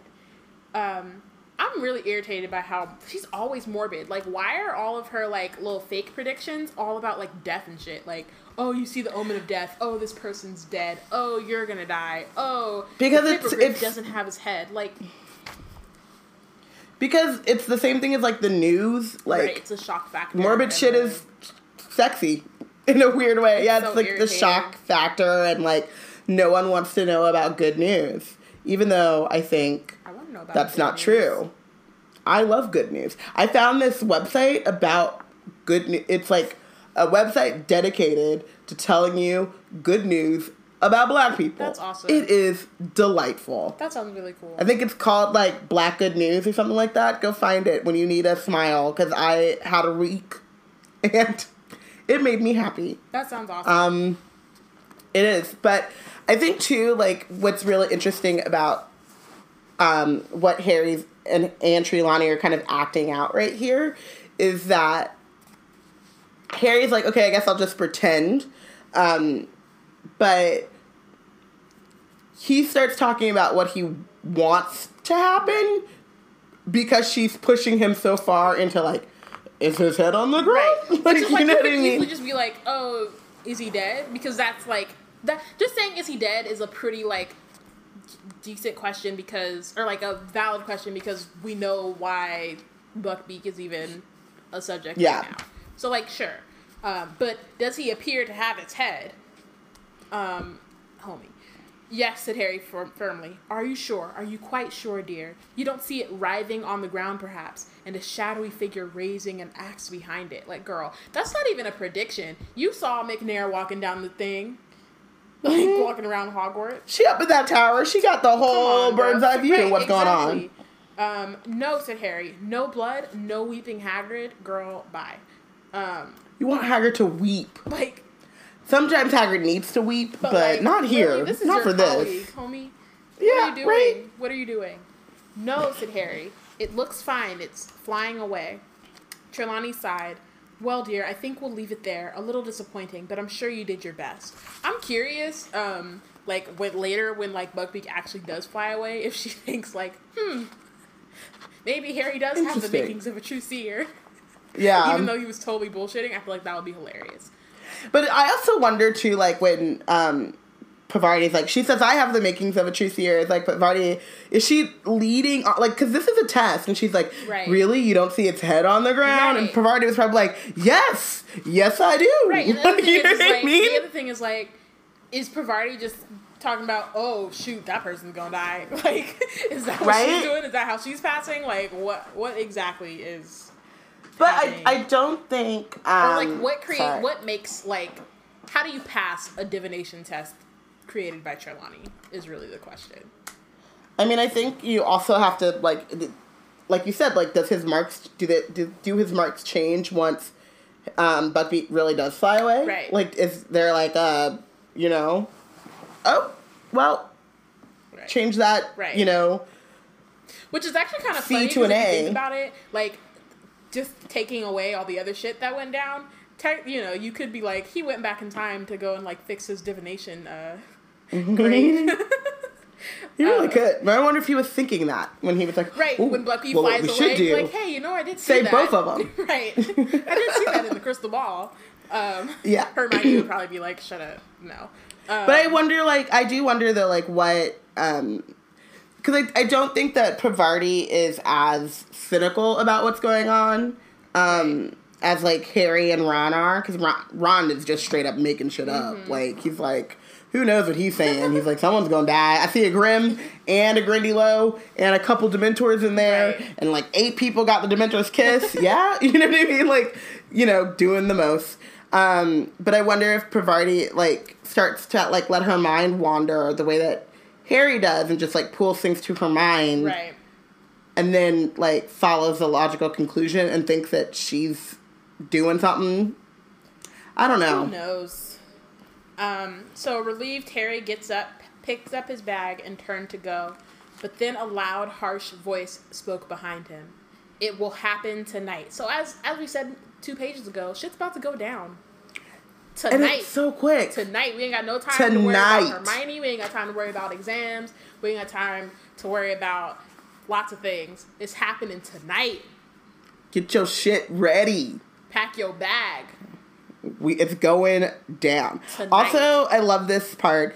Harry wheeled around. Professor Trelawney had gone rigid in her armchair. Her arms were unfocused and her mouth sagging. I just like imagine Harry being like, Oh shit. me? Right. Like that that um that SpongeBob crab gif Oh, of the oh, Mr. Krabs. Ev- He's like, Yeah. oh shit. what? He's like, Oh shit. He's like, sorry. What's going down? Um, but Professor, Professor Trelawney didn't seem to hear him. Her eyes started to roll. Harry stood there in a panic. She looked as if she was about to have some sort of seizure. The Dark Lord lies alone and friendless, abandoned by his followers. His servant has been chained these 12 years. Tonight, before midnight, the servant will break free and set out to rejoin his master. The Dark Lord will rise again with his servant's aid, greater and more terrible than ever before. Tonight, before midnight, the servant will set out to rejoin his master. Um, in summary, shit is about to go down again. tonight, Just to remind you, before like, midnight. we're just gonna channel Wood right now. Tonight, before midnight, the Tonight. servant is gonna go find tonight though. before midnight. Before midnight, not after. It has to happen before Yeah. midnight, y'all. Yeah, just like Uh, Harry couldn't catch the snitch until after they were up 50 points. This has to The happen. shit can't go. The shit can't go down after midnight. No. It's got to happen Before before. Um, so Professor Trelawney's head fell forward onto her chest. She made a grunting noise, and then suddenly her head snapped back up again. My dear boy, um, the heat of the day, you know, I drifted off for a moment, and Harry stood there still staring. Um, is there anything wrong, my dear? You you just told me that the Dark Lord's going to arise again. That his servant's going to get back to him. Professor Trelawney looked thor- thoroughly startled. The Dark Lord? He who must not be named? My dear boy, that's hardly something to joke about. Rise again, indeed. But you just said it. You said the Dark Lord. I think you must have dozed off too, dear. I would certainly not presume to predict anything quite as far fetched as that. Bye, Girl. Felicia. As far fetched as that, but you see yourself making a decision, and all of a sudden you must you're compelled. You don't make I no mean- sense. I and I you know what I I really love the fact that she is such a fraud, but she's not. Right. like I love I just love that. Like she kind of so um I've been watching a lot of Star Trek Voyager. I'm almost done. I only have one season left. I'm really sad. Um, but the holo doc, the, the doctor is a hologram. And he, um, a couple of episodes ago, like they encountered a race who had never really heard singing before, and he's a singer. And he fancied himself like going and, and leaving the uh, crew of the Voyager and going to like hang out with his adoring fans. And they were like, "Oh, we could just make you. You're a hologram." Huh? bye Felicia. and like his like ego was so big, and pe- and like everyone in Voyager was like, oh, so you're just gonna leave because you got some groupies? Like Right. his ego got so big, and he forgot like what he was actually doing and what he was there for. And I like really love that parallel with Trelawney. It's like she's her ego about being a seer is so big and she's such a fraud. She's so tied to this like doom and gloom, like this is how you see that the fact that she actually can like she actually does have the inner eye um but can't remember any of it and therefore like thinks like everything that Harry's saying is a, is just a joke. Like right, and it's just it's so ironic too. Like she puts all this stock into it, and she's like, and that's that's why she is a fraud, which is like really interesting. Yeah. it's not like she's pretending to be something she's not. It's just like she's over exaggerating it to the point where like. Even she doesn't totally think that she is a seer. You know what I mean? Like I don't think she actually thinks that she is. She doesn't know. No, she's, I think she created thinks- real prophecies. She thinks like I have this blood. I'm gonna do with it what I can Mm mhm. And that's what it is. That's how I'm gonna make my money. That's how I'm gonna, you know, whatever. Which on one side, you know, that's your hustle, but also, it's just yeah, it's interesting. Um, I just think also though it's like she has kind of created this vision of what her grandmother or her great grandmother like how she saw and what it looks like to be a seer. And so she's so tied to that imaginary this is what it means to see. Like you have to only see doom and gloom. You have to be very dreamy and hippie like and whatever um that she can't even recognize actual like she's like i must have dozed off but afterwards like when she like kind of clears up does she does she realize that she lost like there's just like 10 minutes of d- that's just gone. Like she doesn't remember. She blacked out. It wasn't like, oh, I dozed Right. off and like, you know, like no, like you blacked out. You don't remember falling asleep. like, you know, so like she can't even reconcile when she has had real prophecies. It just sounds too far fetched to her. It's really funny. It's, It's really funny. Um, yeah. So Harry climbs back down the ladder. Um, had he just heard Professor Trelawney making a real prediction, or had that just been her idea of impressive in Yeah. test? Which you know is a valid question because she be doing the most. Um, so he five minutes later he was dashing past the security trolls outside Gryffindor Tower. Um, he runs over to Ron and Hermione. Professor Trelawney just told me, but he stopped abruptly at the sight of their faces. Buckbeak lost, said Ron weakly. Hagrid's just sent this. Um, Hagrid's note was dry this time. No tears had splattered it, yet his hand seemed to have shaken so much as he wrote it that it was hardly legible. Once again, shout out Yeah. to the book printers. Um, lost appeal. They're going to execute at sunset. Nothing you can do. Don't come down. I don't want you to see it, Hagrid. Um, we've got to go, said Harry. He can't just sit there on his own waiting for the executioner. Sunset, though, said Ron. We'd never be allowed, especially you, Hagrid. Or Harry, sorry. Um, if only we had the invisibility cloak. Where is it? said Hermione. Um, Harry told her where. If Snape sees me anywhere near there again, I'm in serious trouble. That's true, said Hermione. If he sees, if he sees you, how do you open the witch's hump again? So Harry tells her. Hermione didn't wait for the rest of his sentence. Um, she strode out of the room. She hasn't gone to get it, Ron said, staring after her. Yep. Um, but she had. Hermione, I don't know what's gotten into you lately, said Ron, astounded. First you hit Malfoy, then you walk on walk out on Professor Trelawney. Hermione looked rather flattered. She's been hanging out with these boys too long. She's like, yeah, I'm a badass. It's cool. Yeah, I'm a, I'm Like, a badass. No big deal. You know, just breaking rules. Whatever. Um, so they went down to dinner at, with everyone else, but didn't return to Gryffindor Tower afterward. Um, they skulked in an empty chamber off the entrance hall, and when the last pair of people hurried around the hall, um, they or like hurried across the hall. Um, they put the cloak on and walked to Hagrid's cabin. Um, it's us, Harry hissed. We're wearing the invisibility cloak. Let us in and we can take it off. You shouldn't have come, Hagrid whispered, but he stood back and they stepped inside. Um, Hagrid was not crying, nor did he throw himself upon their necks. He looked like a man who did not know where he was or what to do. This helplessness was worse. I, that is so sad, but I also think like um on the one hand it's so sweet to see like the lengths that they'll go to to make sure that Hagrid isn't alone and like how much they care about their friend. Um also I think it's really interesting how um once Ron decided to like really take it seriously, like how emotionally invested he got. Um, But on the other hand, it's also just kind of like weird because he's 60 and they're 13 and right. I'm like Hagrid doesn't have any friends. I, I think he's very nice. He's very young think and naive, that he and has, um, like- and he's also very like different. And I think it's one of those things that like kids Right. are much more accepting of. Um, and Mm-hmm. he never really, again, I wrote about stunted adolescence. He's never really matured to the to that point, and so his yeah. real friends are creatures. For the most part, right? Yeah. And so these kids are accepting of that. And there is something to the tie that Hagrid and Harry will always have.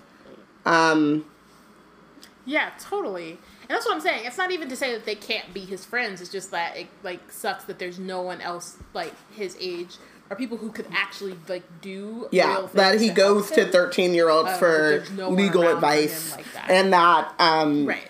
his support Right. has to be hidden cloaked under an invisibility cloak because they're not allowed outside.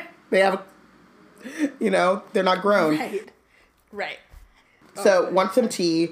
His great hands were shaking as he reached for the kettle. Where's Buckbeak? I took him outside. He's tethered in me pumpkin patch. Thought he ought to see the trees and smell the fresh air before. His hand trembled so violently that the mug jug slipped from his grasp and shattered all over the floor. I'll do it, Hagrid, said Hermione quickly, hurrying over and starting to clean up the mess. There's another one in the cupboard, Hagrid said, sitting down and wiping his forehead on his sleeves. Is there anything anyone can do, Harry said. Dumbledore. He's tried. He told him Buckbeak's all right, that, but they're scared. You know what Lucius Malfoy is like. Threaten them, I expect. Macnair, he's an old pal of Malfoy's, but it'll be quick and clean, and I'll be beside him. So Macnair is a Death Eater. Um, and a, a sadistic one, if you couldn't tell by how excitedly he was, like, stroking his axe. Fingering his axe, you know. um, whatever.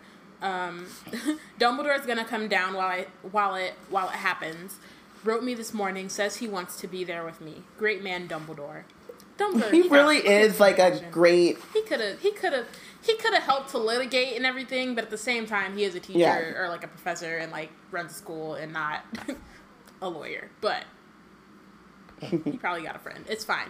He's there for Hagrid. Um, Hermione, who was rummaging in Hagrid's cupboard for another milk jug, let out a small, quickly stifled sob. She straightened up with the new jug in her hands, fighting back tears. We'll stay with you too, Hagrid, she began, but Hagrid shook his head. You're too. You're to go back up to the castle. I told you I don't want you watching, and you um, shouldn't be down here anyway. If Fudge and Dumbledore catch you without permission, Harry, you'll be in big trouble.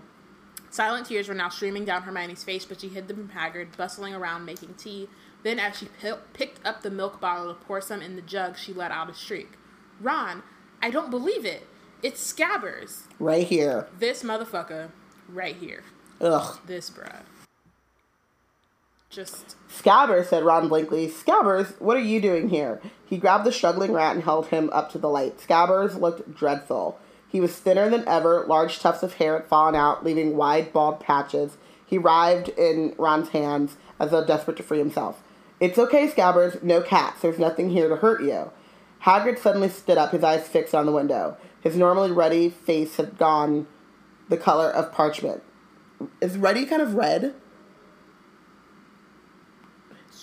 his ruddy face. I thought I don't know. Um, so To Google. oh, she's actually going to Google, guys. Um, I mean, we're like uh, like online. It's really. I know. Yeah, it's red. Okay. Um, so Ron and Hermione whipped around. A group of men were walking down the distant castle steps. In front was Albus Dumbledore. Um, next to him trotted Cornelius Fudge. Behind them came the feeble old committee member and the executioner Macnair. You gotta go. They mustn't find you here. Go now. Ron stuffed Scabbers into his pocket, and Hermione picked up the cloak. They were pretty like spot on um, in the movie, by the way. Except no invisibility cloak. Oh. No invisibility cloak? No. Oh no, they hit. They just came out the back way, and no. Um.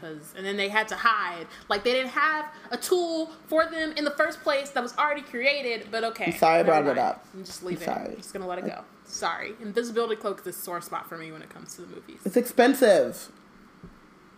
Is it? You just gotta film nothing happening. It's fine. You have to do that whole like shimmery um Eh, thing effect. There's a filter for that somewhere. Um. I'm just saying. So they and they also didn't do the like um.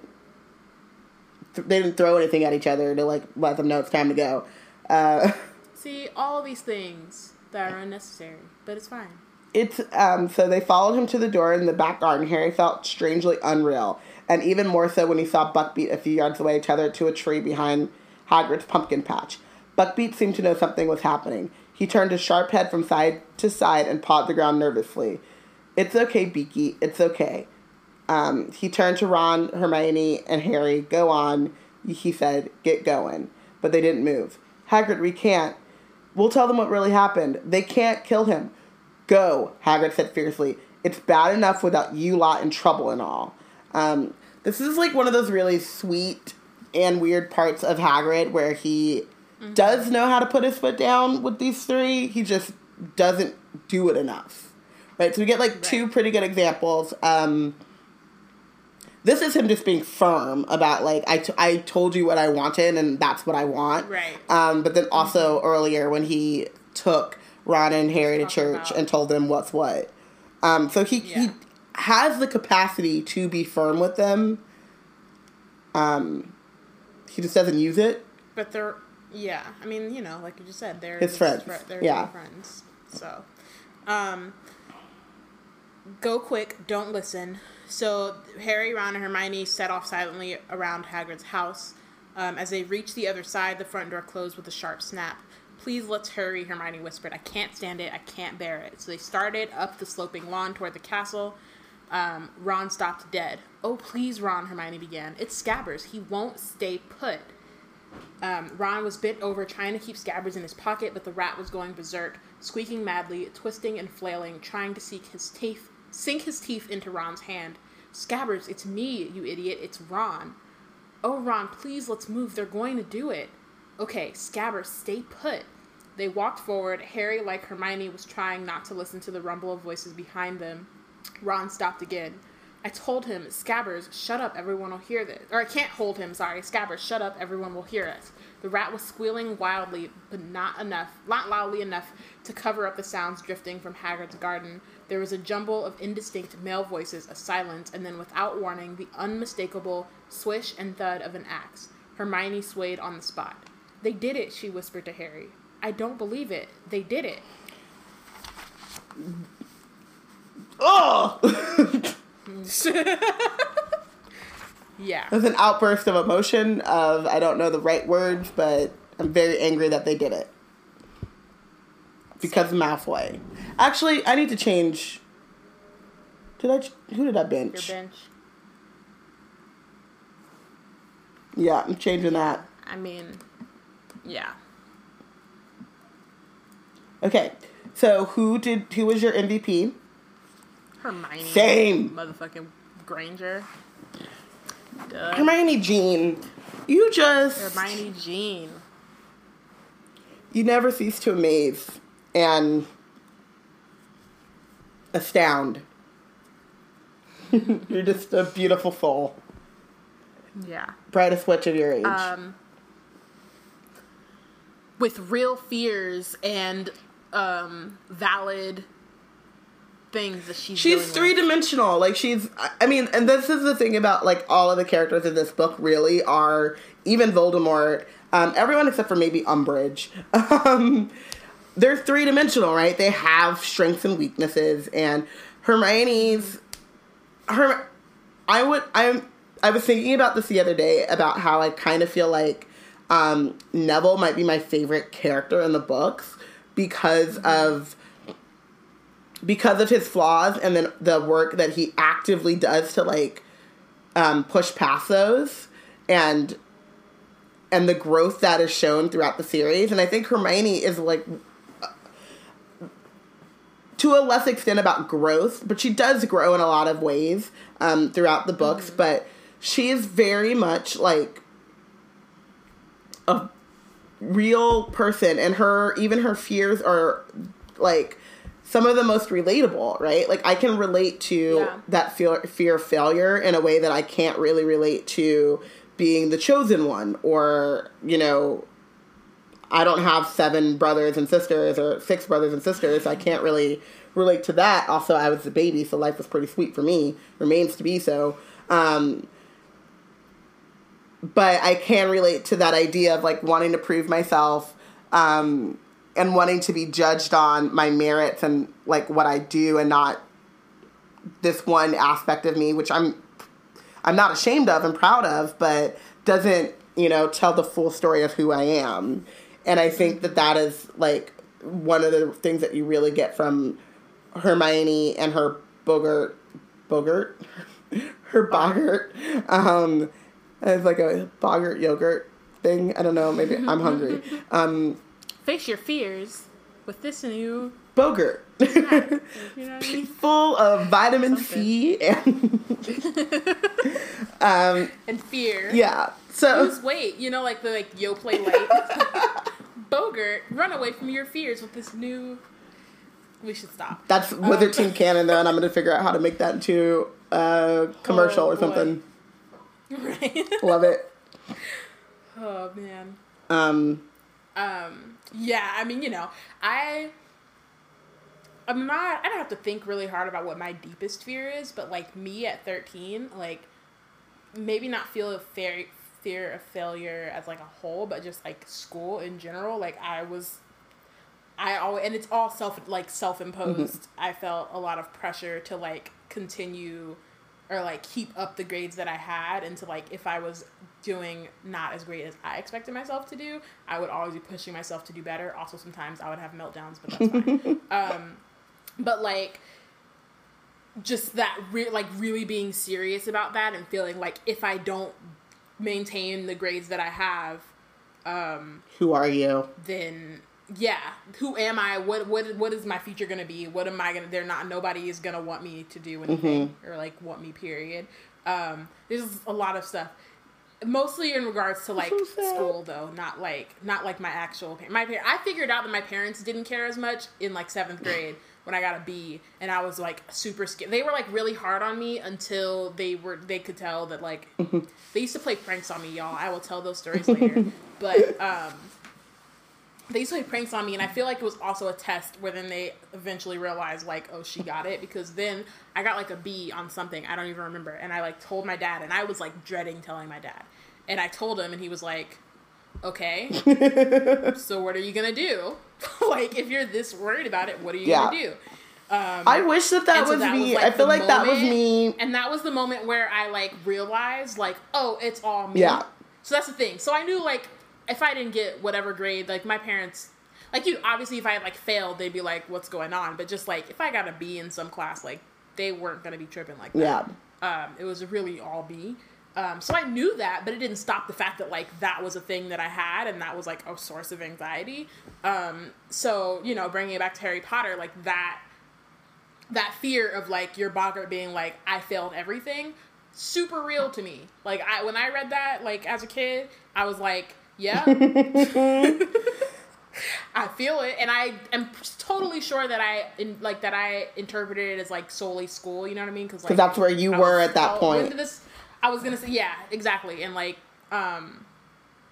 So yeah, so it's just like, just I'm always identifying with Hermione more and more, um, and this one was one from like when I was younger, but like you know, sometimes there's other things where it, that come up now that I didn't feel at that time. Yeah. But this in particular is one that I've like identified with and understood. I totally wish that that not that to that extent, but I kind of still wish that I had that because I had that probably around the same time until I was like in seventh grade, and I think I got a B, and I had like you know, tell my parents and stuff, but it was really like, you know, my mom was, I, my mom or my dad or whatever, my parents were like, well, you know, what happened there? And I was just kind of like, I just kind of didn't take it, do the work in time. I kind of got lazy. You know, like I knew what happened there. Um, and I just like, you know, usually what happens with me too is I procrastinate and then life gets in the way and then I don't have time to like, when I'm like, oh, I'll do it later, I'll do it later, and I push things off, and then later comes and I don't have time because all these other things have come up that I, you know. Mm-hmm. And I think what happened instead of me being like, oh, um, my parents don't really care and um, it's all me, but I still want that A or I still want to like do right. that. I was like, oh, but I didn't do it and I got a B and my parents don't care. All right. I mean, then, for me, for me, it was like I knew my parents cared. So obviously, if I had gotten like less than yeah. that, they would be like, "What's going on?" Or if I had like gotten a B and didn't seem to yeah. care, they would be like, "What's going on?" Um, in part because they do have high expectations, but also because you, like they know yeah. who I am. Like that's just who I've been for my whole life. Um, so they definitely be concerned, but I think that was the moment where I realized that it was on me. Yeah. Kind of. I don't know. Um, and then later, very toward like towards the end of, of my of high school, I realized that I didn't have to be quite so like anxious about um, all my school because I had senioritis my last semester, mm-hmm. as most people do, and my grades didn't drop, and I was like, well, what the fuck. Um, I went through a point where I actively tried to. This is actually, I think, where it actually was like whatever. Is I actively tried to ruin my grades. Like I did nothing. Like nothing. I tried to like not even mm. listen in class. Like I actively tried to ruin my grades. And this is so teenagers are so dumb. Um, we had moved from Anaheim to San Diego, and I really was homesick. I really didn't want to be in San Diego. And for some reason, I got in my brain that I went to this, I got to my new high school, and my um, counselor was a like she was so just like oh well you know this is a different school and robin shouldn't be in um, honors and ap classes because this is a you know more strenuous school or whatever when it really wasn't it was like it was back when like people thought charter schools walked on water. Um, right. So I wasn't allowed to be put into any like honors classes, and then I got to class, and it was like so, like remedial kind of, or just so easy. Um, and so in my brain, I was like, well, if I fail, and they know that like I obviously should, there's no reason for me to be failing like general ed, you know, they'll understand that like I can't succeed and then I'll have to they'll have to move back to Anaheim. like it was this whole like um like conspiracy thing that I totally made up in my own head. And so I actively like was like, I'm gonna fail like first semester like so it was like and I did the math too. This is also like why I'm weird. And I was like, if I fail the first semester, um, I can still like do enough to get back and it won't really affect my grades and I can still go to college and like all this stuff. Like so I was like I had my like backup plan too, um, for how I would like get out of, you know, but I would end up like doing all that work in Anaheim where I wanted to be. Right. And I actively like I started like not attending classes because that was something that I like wouldn't even dream of doing and I just would like I skipped class just to be like guys, I'm acting out. Like things are wrong here. we gotta go back to where everything made sense. And um, I think the worst grade I got that year was like a C in math, which was usually like what I was allowed to do anyway, because I was re- always really like, um, if I like if I had gotten like a, I was I was always allowed to like get a B in math because my parents knew like how hard it was for me. I just did not Right. like as soon as algebra came on, I was like, I don't get it. Where these letters come from? Mm-hmm. I don't understand.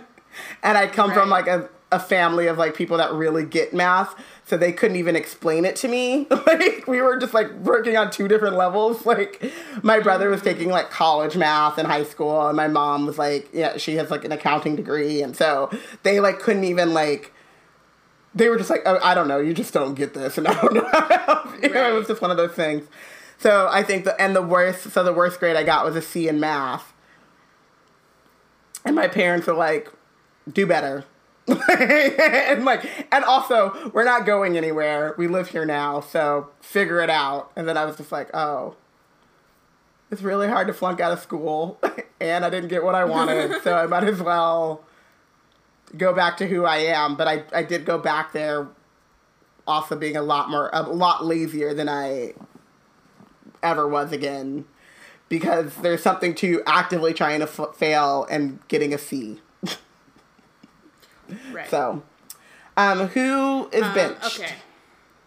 Um, I benched the Wizarding Justice System and Scabbers for reasons that I don't necessarily have. to I don't think so either. Just It was makes just yeah. Makes sense. I benched Draco. I had initially benched Trelawney. Um, But the fates. But the told you- fates- You saw yourself benching Draco after that, and you were like, who oh, am I to disagree with the fates? You know, Yeah. when when Bayana divined that the wizarding world needed to sit down, I was like, yeah, it's true. They do. They're the worst. Um, but Draco is also the worst because he really set this whole thing in motion and let it continue out of spite and privilege and I don't know, just being an idiot. Yeah.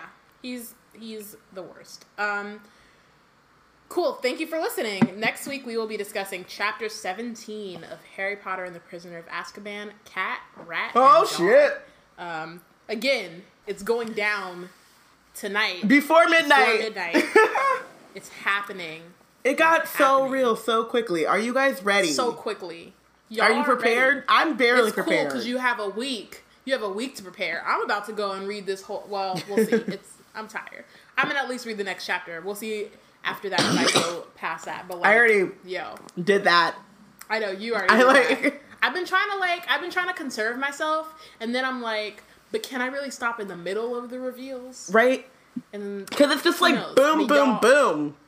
It And you're and you're just like. I It's like one big chapter. Yeah. We're not going to talk about it all in one chapter because that's not how this podcast works. Um, and we don't have that kind of time to be talking for 10 hours straight. I mean, but if I was feeling time, better. Not, not capability. Yes, time. time. That's, that's true. That's, that's the difference. We obviously can do that. Um, the way our yes. our time bank account work, we can't do it. The way our Harry Potter brains work, we just we could go oh. all night, all day, all night. Um, yeah, so make sure to read and follow along. Let us know who you think is the real MVP and who is benched for Do this not chapter, marge the vote. of Azkaban chapters, and future Prisoner of Azkaban chapters, um, so that I can update my super cool spreadsheet and we can have a winner that is not Marge Gerson. Um, um, you go ahead. Oh, go ahead. Go ahead. If you want to join the conversation on Twitter, you can at us at We Black and Nerds hashtag Wizard Team. Um, larger conversations can be held on our Wizard Team Facebook group, etc., etc. I mean, I don't think there really was anything else, but I just okay. yeah. Um, and yeah, make sure that I'm just gonna continue to say it because repetition is the first thing into doing it. I don't know, whatever. Vote, y'all. Vote. Um, and we will see you next week. Yay! It's going down tonight. Before midnight. It's tonight.